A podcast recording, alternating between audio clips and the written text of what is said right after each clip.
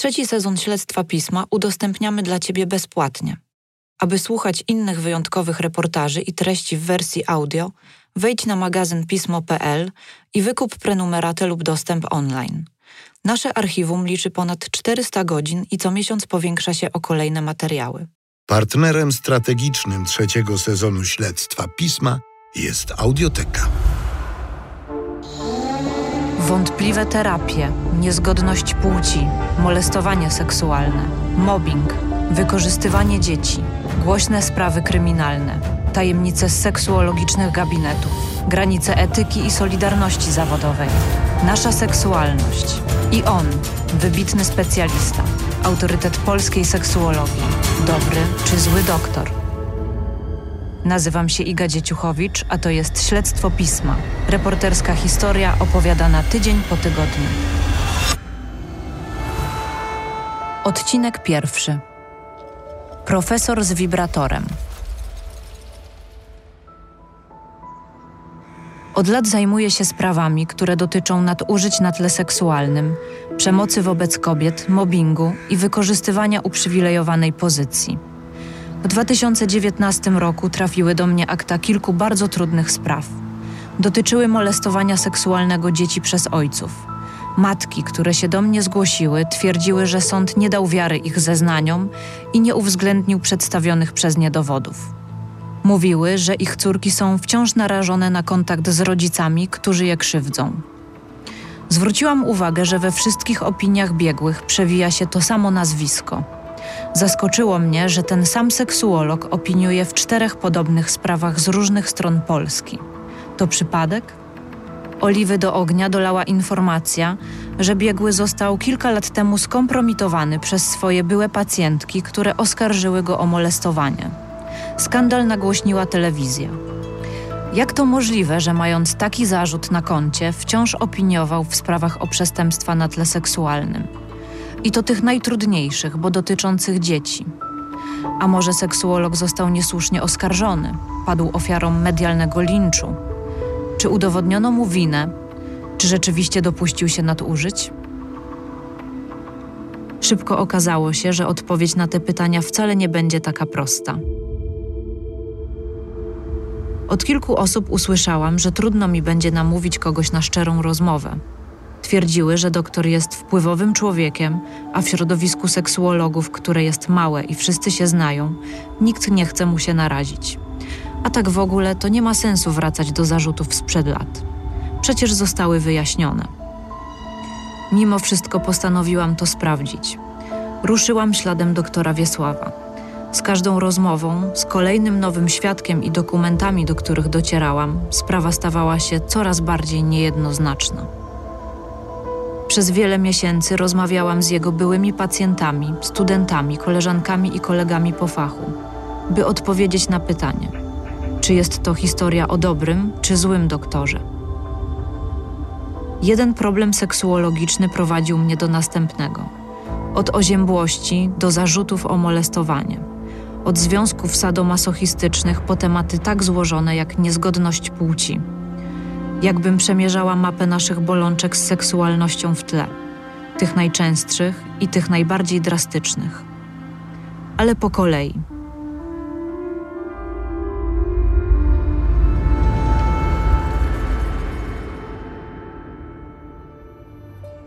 Tę historię najlepiej zacząć w 2010 roku to właśnie wtedy Joanna, 42-letnia mężatka w udanym związku, zgłosiła się do poradni seksuologicznej przy ulicy Dolnej w Warszawie, gdzie przyjmowali seksuolodzy i terapeuci. Szukała pomocy, by poradzić sobie z intymnym problemem. Kiedy do niej dotarłam, długo zastanawiała się, czy zgodzić się na tę rozmowę. Mówiła, że już zamknęła ten etap życia. Po kilku tygodniach odezwałam się do niej z pytaniem, jaką decyzję podjęła. Zgodziła się porozmawiać. Był środek pandemii, więc o wszystkim opowiedziała mi przez telefon. Jej słowa czyta lektorka. Wtedy, ta, te moje... Wtedy te moje pierwsze wizyty były takie, że było mi bardzo trudno, żeby mi coś przez gardło przeszło. Bardzo trudno mi było rozmawiać w ogóle na ten temat. To takie typowe zahamowania, nawet w mówieniu z kimkolwiek. Czy z lekarzem, czy nie z lekarzem. Po prostu było mi bardzo trudno. Więc ja tam jakimś jednym zdaniem powiedziałam, że nie mam przyjemności z seksu.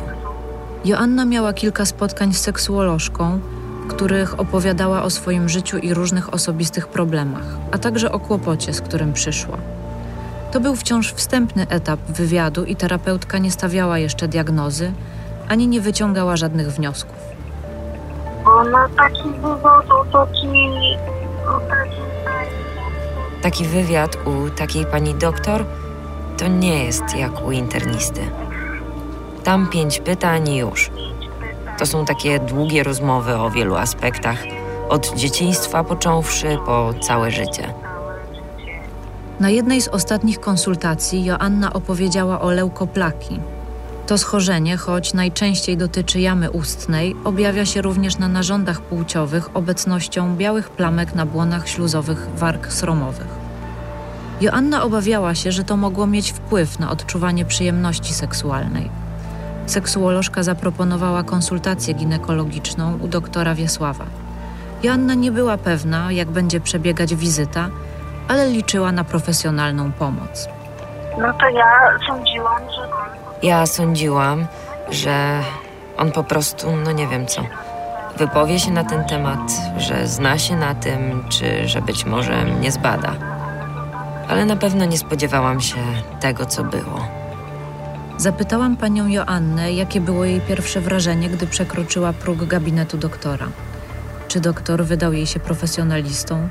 Czy był uprzejmy? A może co się zaniepokoiło? Pierwsze wrażenie było takie, że on mnie spytał, Pierwsze wrażenie było takie, że on mnie spytał, z czym pani przyszła.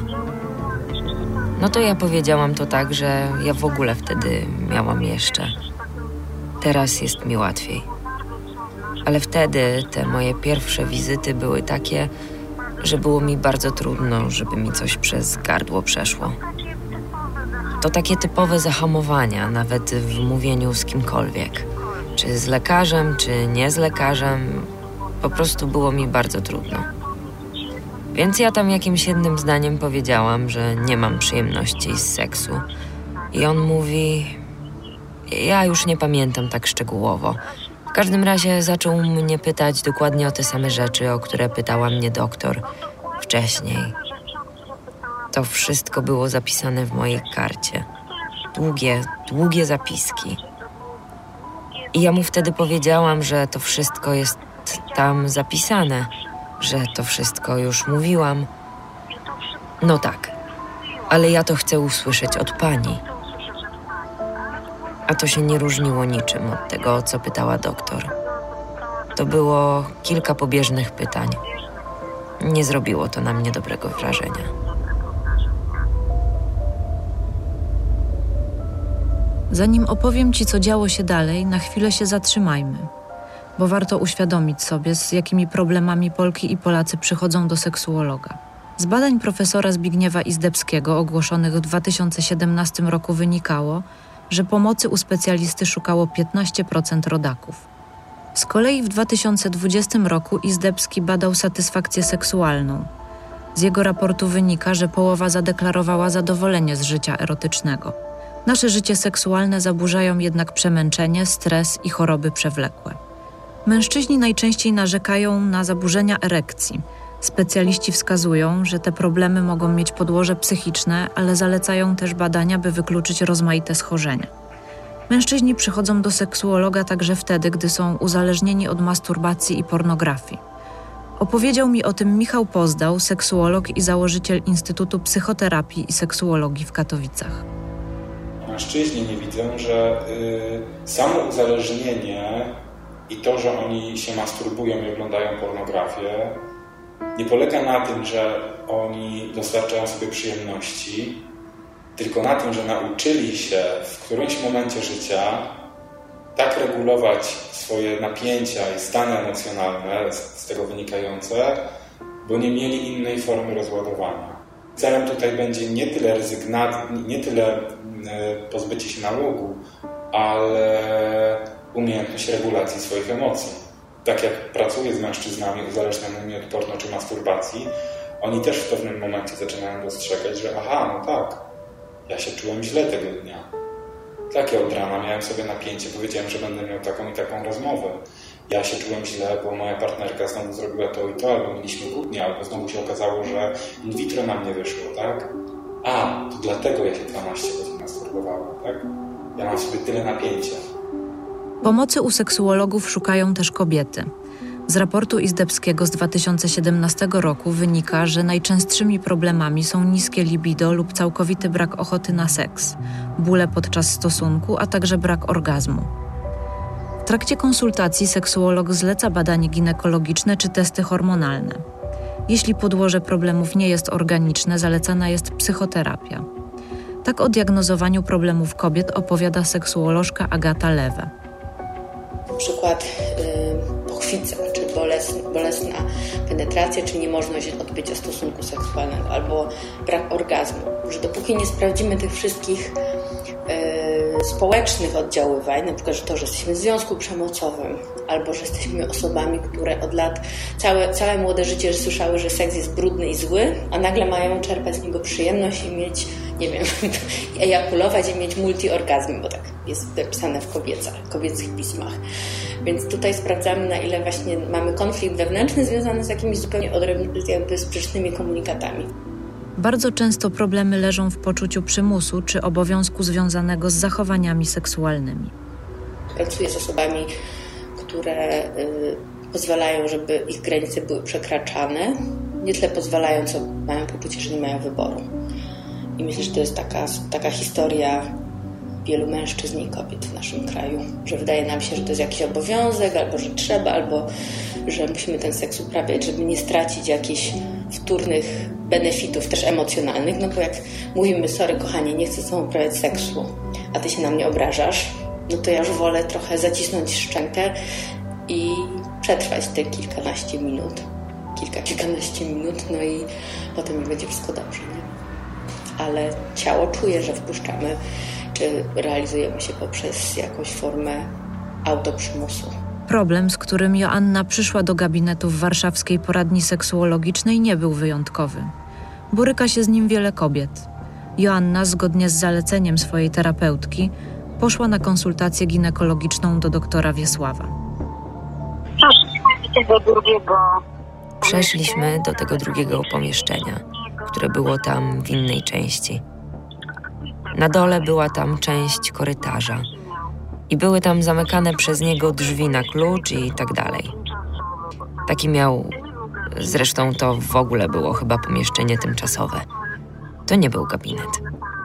Ten pokój był wydzielony parawanem od większego pomieszczenia. W pozostałej części były wydzielone parawanem jakieś krzesła. Tak po prostu stały sobie.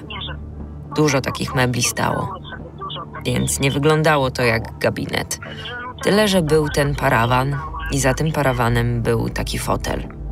Ja byłam tak zestresowana, ja się tak trzęsłam, że chyba w ogóle byłam ledwo przytomna.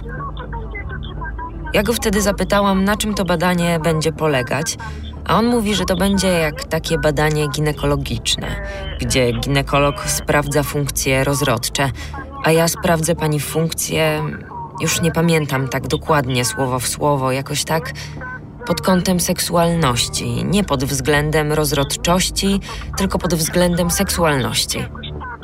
I to było wszystko.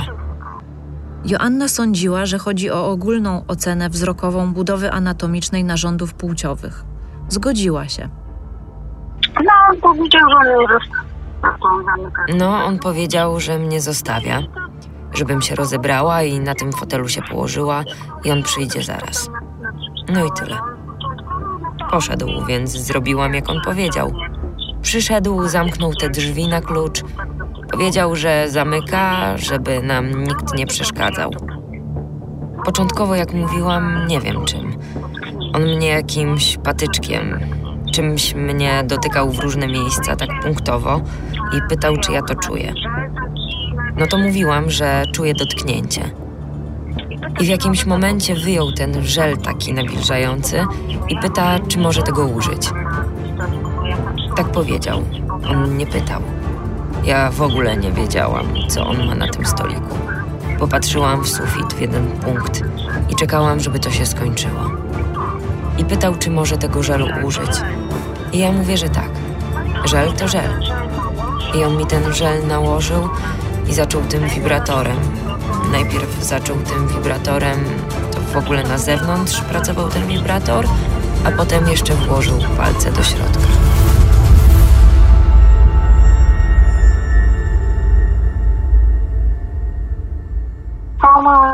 Całe moje skupienie polegało na tym, żeby się odciąć od tego, co się tam dzieje. Znowu mnie tam jeździł tym wibratorem i tymi paluchami w środku wiercił. Nie umiem powiedzieć ile czasu. Na pewno nie umiem powiedzieć, bo na zegarek nie patrzyłam. To mogło być 15 minut, mogło być 5 minut, może minuta. Nie umiem tego powiedzieć. Dla mnie to było długo. A ile to naprawdę było, to nie wiem. Joanna była tak zdenerwowana, że się rozpłakała. Doktor w pewnym momencie to zauważył. I on mi położył rękę na czole i mówi: A czemu pani płacze? Ja mówię: Bo jestem zdenerwowana. A czemu pani jest zdenerwowana? Ja mówię: No jak to czemu? To nie jest oczywiste, czemu jestem zdenerwowana? No tak, widać, że ma pani problemy. Doktor skomentował jeszcze, że nie sądził, że Joanna zareaguje tak emocjonalnie, bo przychodzą do niego pacjentki młodsze od niej i tak emocjonalnie nie reagują. Słuchając Joanny, zastanawiałam się, czym właściwie jest badanie seksuologiczne i czy tak powinno wyglądać. Czy można dotykać pacjentkę wibratorem po narządach płciowych i rytmicznie poruszać palcami w pochwie? I to przy zamkniętych na klucz drzwiach gabinetu? Co jest dozwolone, a czego absolutnie nie wolno robić? Okazało się, że to wszystko nie jest takie proste. Seksuolog Michał Pozdał wyjaśnił mi, że praca osób, które zajmują się seksuologią, dzieli się na trzy obszary. Można być edukatorem seksualnym, terapeutą seksuologiem, którym zostaje zwykle psycholog lub pedagog, lub też lekarzem seksuologiem. Lekarz, który jest e, po specjalizacji seksuologicznej, e, tak jak w ogóle lekarz, e, patrzy na daną osobę pod kątem medycznym. Czy wszystko jest ok z jej zdrowiem? Czy objaw seksuologiczny, który u niej występuje, na przykład zaburzenia erekcji, może być związany z jakimiś chorobami, które współwystępują u danej osoby. No i wtedy lekarz widzi, że ok, cukrzyca prawdopodobnie, albo nie wiem, miażdżyca, albo coś się dzieje z hormonami i lekarz e, wtedy y, przepisuje odpowiednie leczenie farmakologiczne, ale też wielu lekarzy kieruje pacjentów do nas, do terapeutów, seksuologów, mówiąc przypuszczam i ja współpracuję z takimi lekarzami nie wiem, że ten objaw ma też podłoże jakieś psychologiczne i to już jest do kontaktu z, z terapeutą seksuologiem.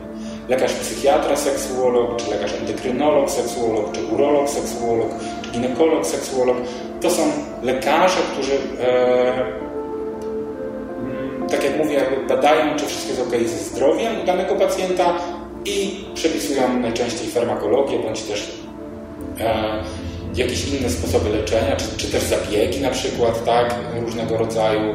Są też oczywiście tacy lekarze, którzy są zarówno lekarzami, jak i terapeutami. I oni mogą prowadzić też psychoterapię. Wiele zależy więc od tego, czy pacjent ma do czynienia z terapeutą seksuologiem, czy lekarzem seksuologiem, bo to duża różnica. Lekarz może wykonać badanie fizykalne, z kolei terapeuta seksuolog nie powinien dotykać pacjenta. O tym, jak powinna wyglądać konsultacja u terapeuty, opowiada Agata Lewe. Mamy sytuację, w której przychodzimy do kogoś, komu chcemy zaufać i y, jako, że seksualność jest tematem tabu i na przykład ktoś przekracza nasze granice w gabinecie seksuologicznym, no to nie będziemy mieć pewności, czy to jest rzeczywiście procedura medyczna, czy to jest ok, czy nie ok. Wszystkie takie feministyczne procedury zakładają w ogóle pracę z kręgiem zgody. To jest takie narzędzie stworzone przez Betty Martin, która pokazuje, że na każdym etapie wszystkich interwencji, yy, w których przechodzimy do ekspertów po pomoc, mamy być pytani o zgodę. Czyli nic nie dzieje się bez naszej wiedzy, bez doinformowanej zgody, czemu to ma służyć. Czy jak ja się decyduję na tego typu interwencje, chociażby, nie wiem, nawet jak przychodzi do mnie osoba z tak zwaną preorgazmem, ma problem. chciałaby bardzo zacząć doświadczać przy, przy, przyjemności seksualnej zakończonej orgazmem, to nawet zaproponowanie za, pokazania zabawek erotycznych też jest właśnie ma być w strefie komfortu tej osoby, która się z takim problemem zgłasza. To łatwo jest przekroczyć tą granicę. Doktor Wiesław jest równocześnie lekarzem, seksuologiem oraz ginekologiem. Czy to oznacza, że mógł swobodnie dotykać swoje pacjentki?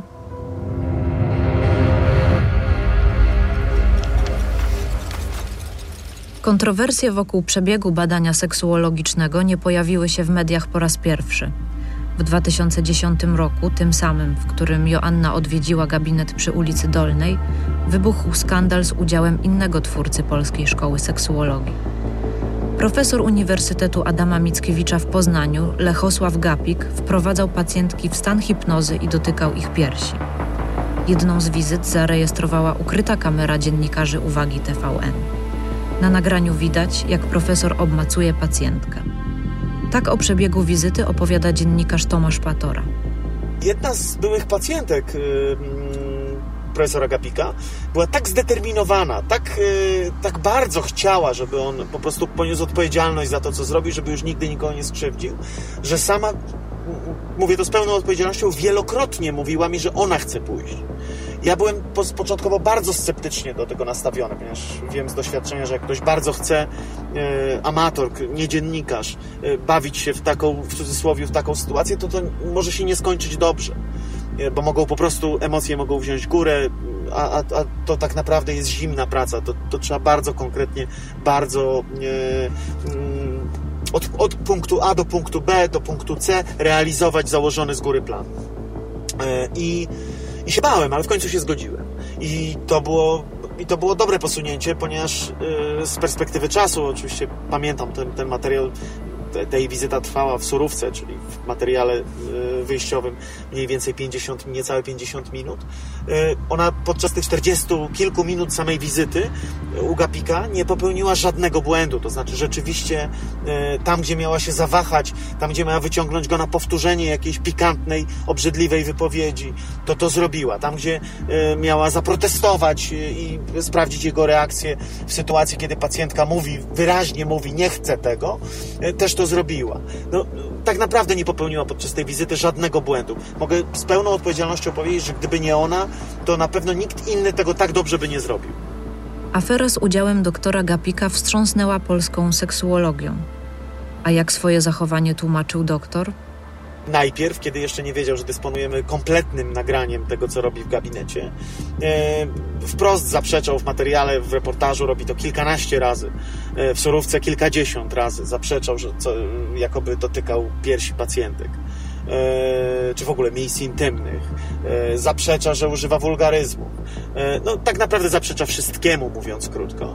I natomiast, natomiast później, kiedy już zorientował się, że, że został zdemaskowany i to, i to w całości, wtedy przyjął taką linię obrony, której zresztą trzymał się do końca i do dzisiaj chyba się jej trzyma, że była to jego autorska forma terapii, że pomógł w ten sposób wielu osobom, no i że tak naprawdę, że tak naprawdę naprawdę po prostu jego jedyna wina polegała na tym, że nie zarejestrował e, tej formy terapii. Za molestowanie Gapik został skazany na 4 lata więzienia. Podkreślał, że ma prawo do przeprowadzania terapii według swojego pomysłu i nie zamierza z tego rezygnować. Poprosił jednak o skreślenie go z listy członków w Polskim Towarzystwie Terapeutycznym.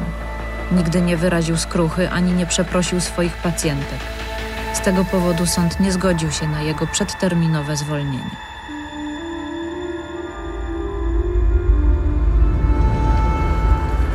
A sprawa doktora Wiesława? Po badaniu Joanna czuła się skrzywdzona jego zachowaniem, a wspomnienie wizyty było dla niej traumatyczne. Nie wiedziała, czy takie metody pracy są dozwolone, czuła jednak, że doszło do nadużyć. Próbowała znaleźć informacje na ten temat.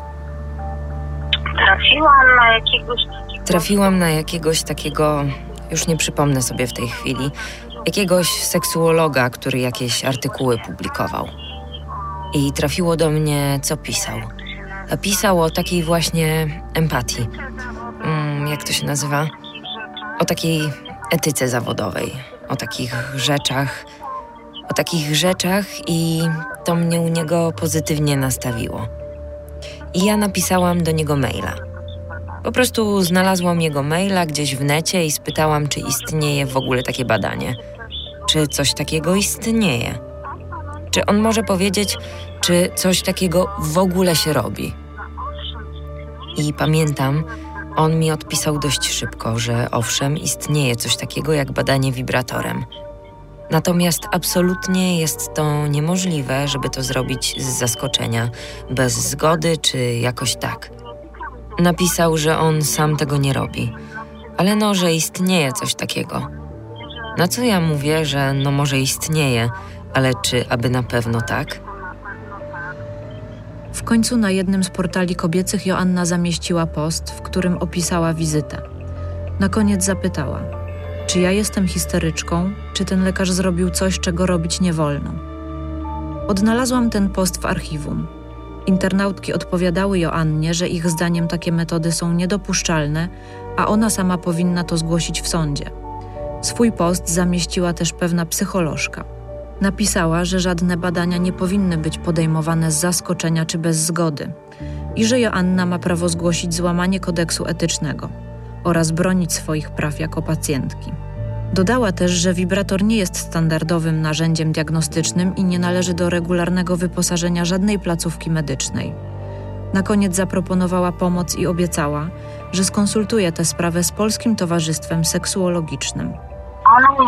Pani psycholog powiedziała, że nigdy się z czymś takim nie spotkała, mimo że jest seksuologiem i że to było wykorzystanie na pewno. Udało mi się porozmawiać z terapeutką, która wówczas pomagała Joannie. Chciała pozostać anonimowa. Nie zgodziła się na wykorzystanie nagrania nawet pod zmienionym głosem.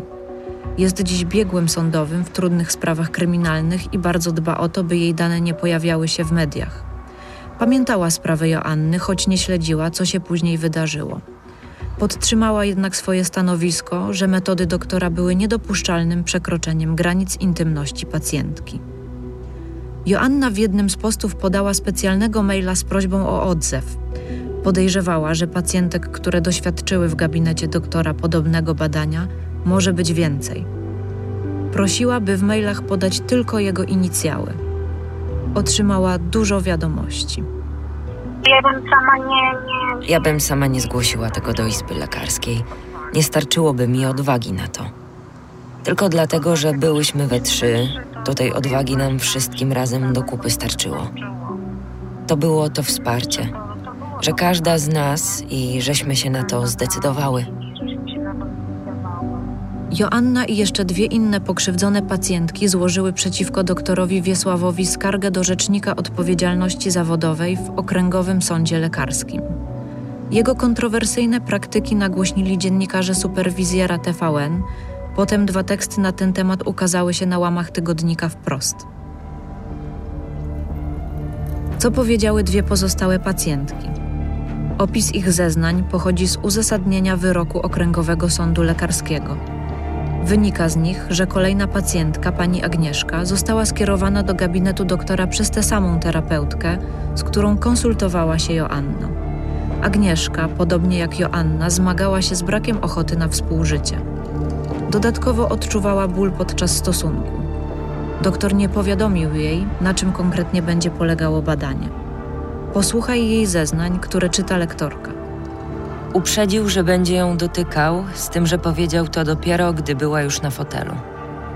Pokrzywdzona dokładnie nie pamięta, ale mówił, że będzie dotykał ją po ściankach pochwy i by mówiła, czy czuje ból, czy w ogóle coś czuje. Lekarz przystąpił do badania przedmiotowego, a ona odpowiadała, czy czuje, czy nie czuje. Pamięta, że w trakcie tego włożył palce do pochwy, a potem nagle dotknął ją wibratorem. Na pytanie, czy lekarz pytał o zgodę na badanie wibratorem, odpowiada, że nie. Trzecia pacjentka, Małgorzata, zgłosiła się do poradni przy ulicy Dolnej wraz z partnerem. Odczuwała lęk i paraliż w trakcie zbliżeń seksualnych.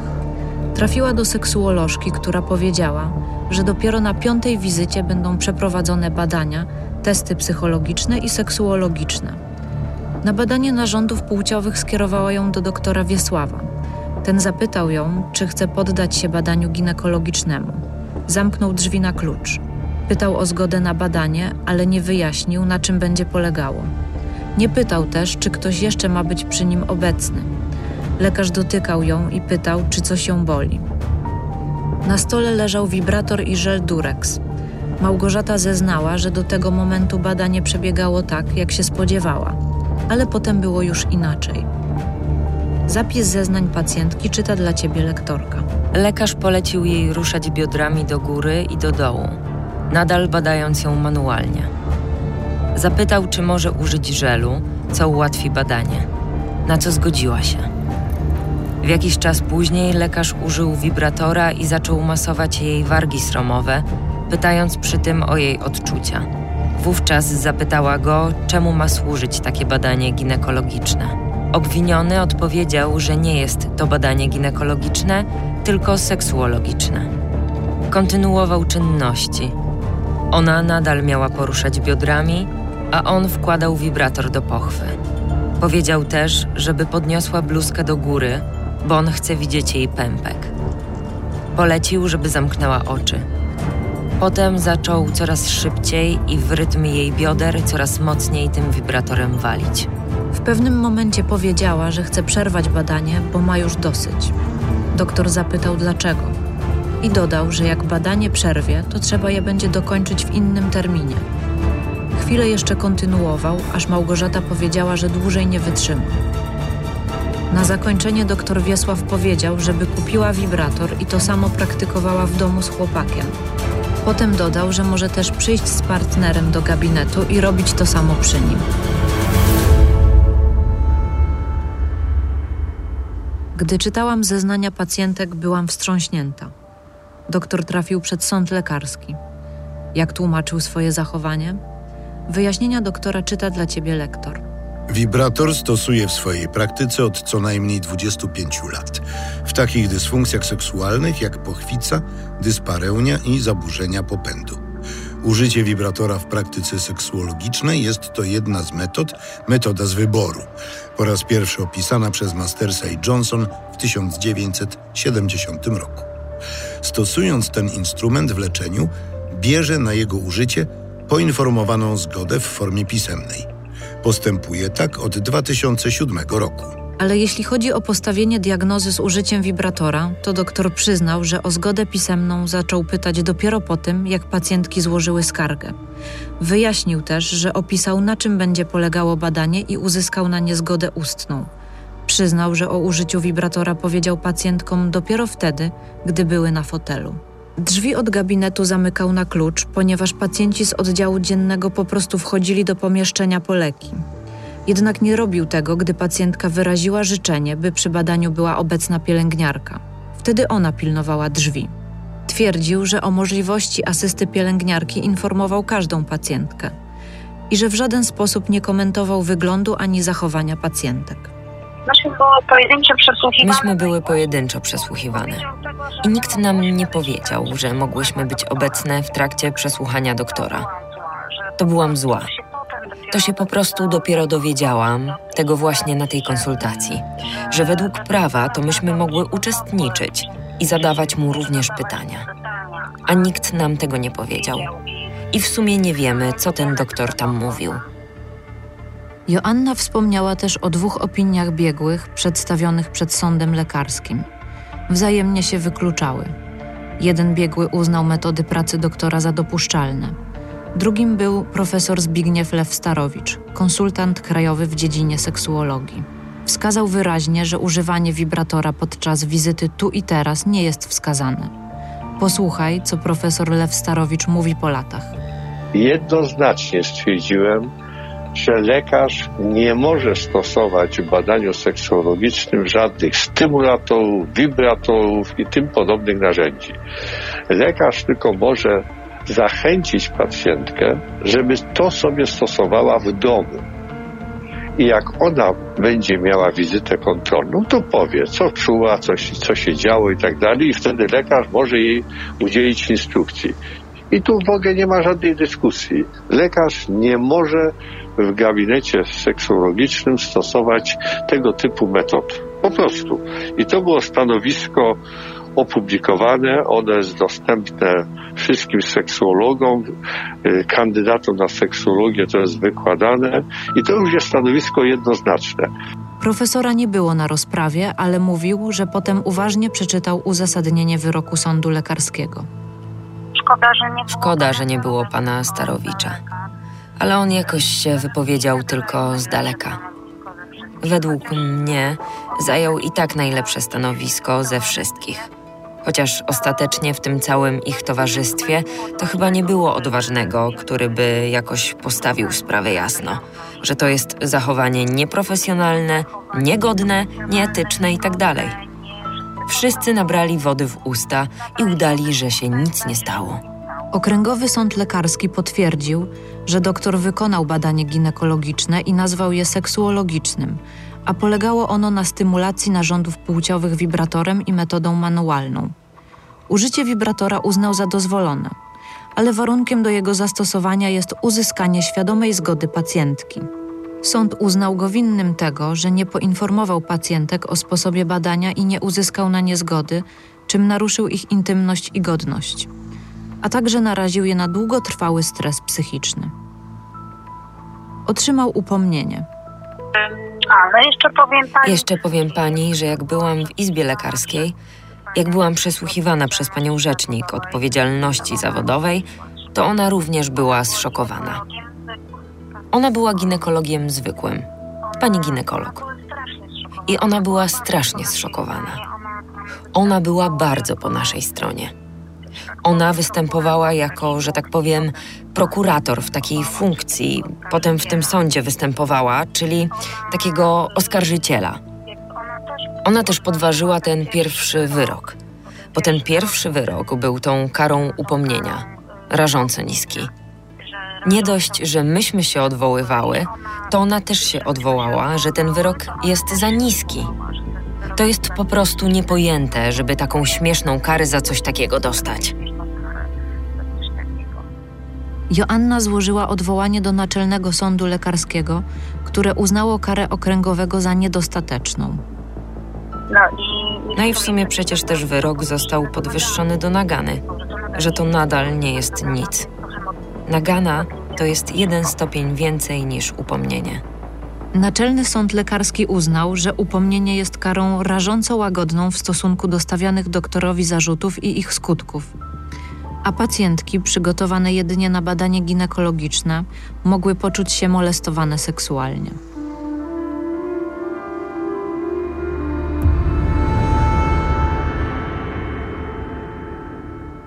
W uzasadnieniu wyroku przeczytałam, że doktor czuł się winny wobec pacjentek i było mu przykro z ich powodu. Twierdził, że rutynowo postępował w ten sposób, że proponował badanie i zostawiał tydzień lub dwa tygodnie do namysłu, po czym dopiero wyznaczał termin. W przypadku trzech pokrzywdzonych, jak to określił, w jakimś biegu odbyło się to badanie podczas pierwszej wizyty pacjentki. I sądził, że głównie z tego powodu odebrały je jako coś traumatycznego. Zastanawiałam się, kim jest doktor Wiesław. Czy faktycznie nie chciał skrzywdzić pacjentek i przez niefrasobliwość naraził je na traumatyczne doświadczenia? Zgubiła go rutyna? Czy rzeczywiście przytrafiło mu się to tylko w tych kilku przypadkach? Przed sądem lekarskim wystąpiły trzy kobiety, ale przecież na internetowy apel Joanny odpowiedziało kilkanaście. A może był świadom tego, że przekracza granice intymności pacjentek? Doktor praktykuje do dziś. Próbowałam dotrzeć do innych pacjentek, ale nie udało mi się ich odnaleźć. Wizytami u seksuologów mało kto się chwali. Ale w sieci jest sporo pozytywnych komentarzy. Na przykład taki. Jego treść czyta lektorka. Z usług pana doktora korzystałam ponad 10 lat temu. Postanowiłam napisać ten post po ostatnich doniesieniach o jego niekonwencjonalnych metodach leczenia i aferze, która wybuchła po zeznaniach kilku pacjentek.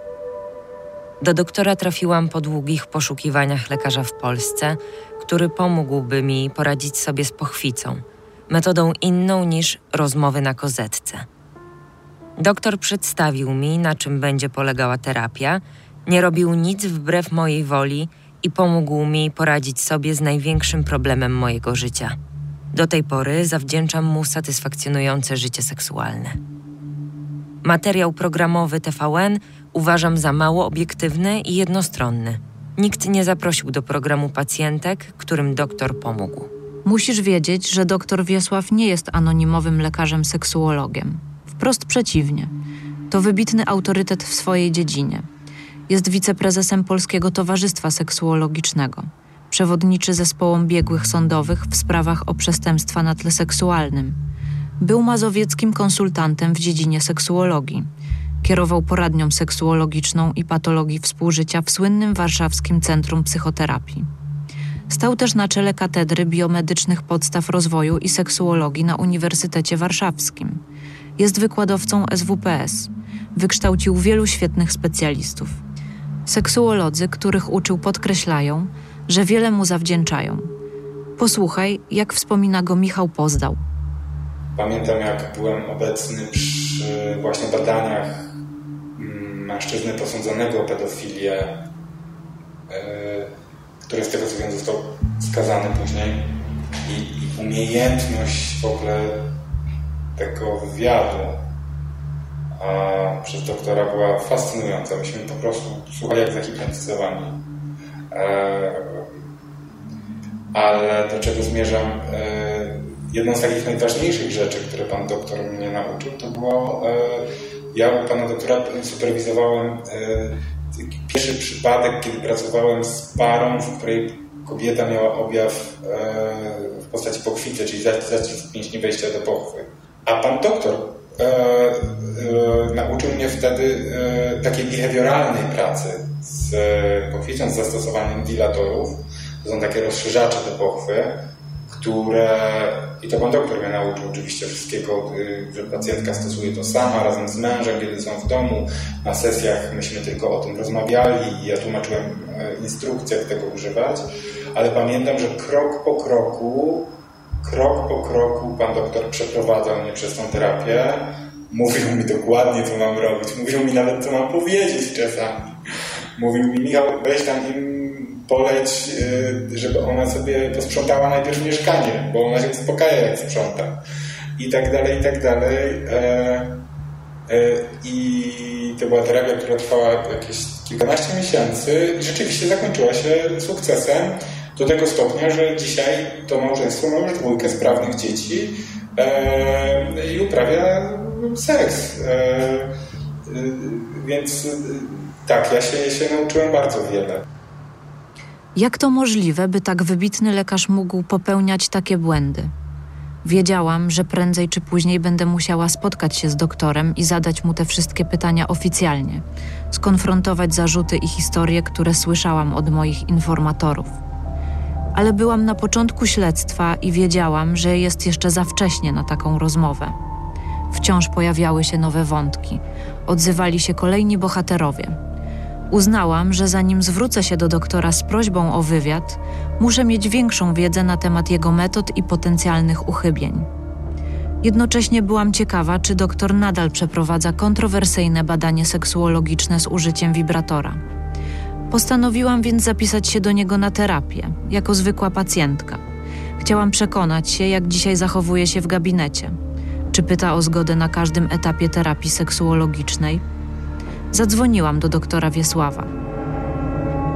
W jednym zdaniu, y, jaki jest problem?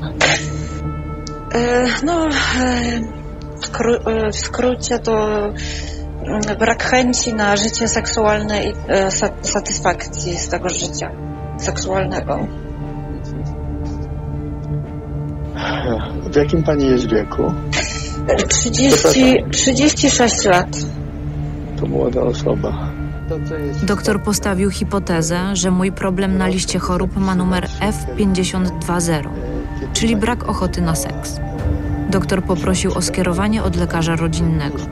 I jeszcze o jedno. No tak, ale y, jak ja będę chciał panią zobaczyć na fotelu, to e, pod kątem seksuologicznym, nie ginekologicznym, bo rozumiem, że tam ginekologa swojego pani e, jest i, i, i prowadzi. Żadnych lęków, na jakieś poważniejsze choroby somatyczne nie choruje Pani? Nie. Nie bierze pani leków na stałe. Nie, nie biorę. A, ani też antykoncepcyjnych nie biorę. E, A jeszcze takie pytanie, to badanie pod kątem seksuologicznym, ono różni się, rozumiem, od takiego zwykłego. e, No e, tak, proszę pani, różni się, ale mm, nie przesądzajmy. Ja tylko e, zakładam, bo nawet pani nie widzę i w ogóle no, trudno w tej chwili, także, także spokojnie. No. Ale nie jest to sensu stricto badanie ginekologiczne, gdzie tam sprawdzamy, czy nie ma nadżerki, czy coś tam innego. Rozumiem. Czy tam guzów, tylko to jest pod kątem e, seksuologicznym. Proszę pani. E, Ale przygotować się muszę tak jak do ginekologicznego. ta, dokładnie tak, po prostu. Potrzebowałam już tylko skierowania. Ale zanim dotarłam do gabinetu doktora Wiesława, spotkałam Oskara, jednego z jego byłych pacjentów. I chyba nigdy nie zapomnę nic, nic mi się nie zatrze w związku z tymi wydarzeniami. Ja pamiętam, że do niego poszedłem z mamą i najpierw weszliśmy we dwójkę do gabinetu i był bardzo grzeczny. E, Tam bardzo oględnie coś tam mamie tłumaczył, na czym to polega. Bardzo, bardzo oględnie. E, Po czym e, to, to, rozmowa trwała może 10-15 minut, po czym ją wyprosił i zostałem z nim sam na sam, no i tam, no, no nie byłem się, tak? A on do mnie powiedział, e, patrząc mi prosto w twarz, moim zdaniem ty nie jesteś transem, ty po prostu jesteś zakompleksioną, zagubioną, brzydką, grubą lesbijką, która stwierdziła, że łatwiej jej będzie jako facetowi niż jako nieatrakcyjnej kobiecie.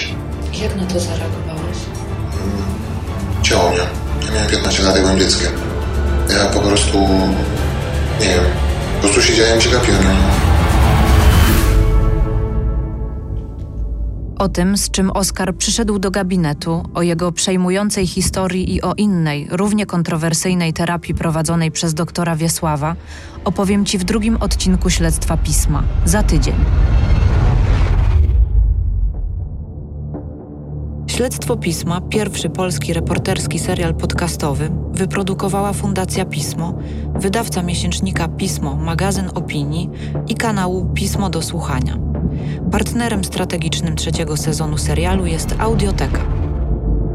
Trzeci sezon prowadzi Iga Dzieciuchowicz. Producentami są Piotr Nesterowicz i Barbara Sowa.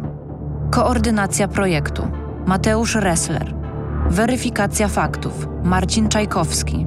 Grafika Dorota Piechocińska. Nagrania rozmówców wstępnie opracował Stanisław Dec. Muzyka Wojtek Wierzba oraz zasoby biblioteki Audio Network. Lektorzy Agata Turkot i Miłogo Stereczek. Realizacja dźwięku Maciej Zych i Wojciech Pątkiewicz.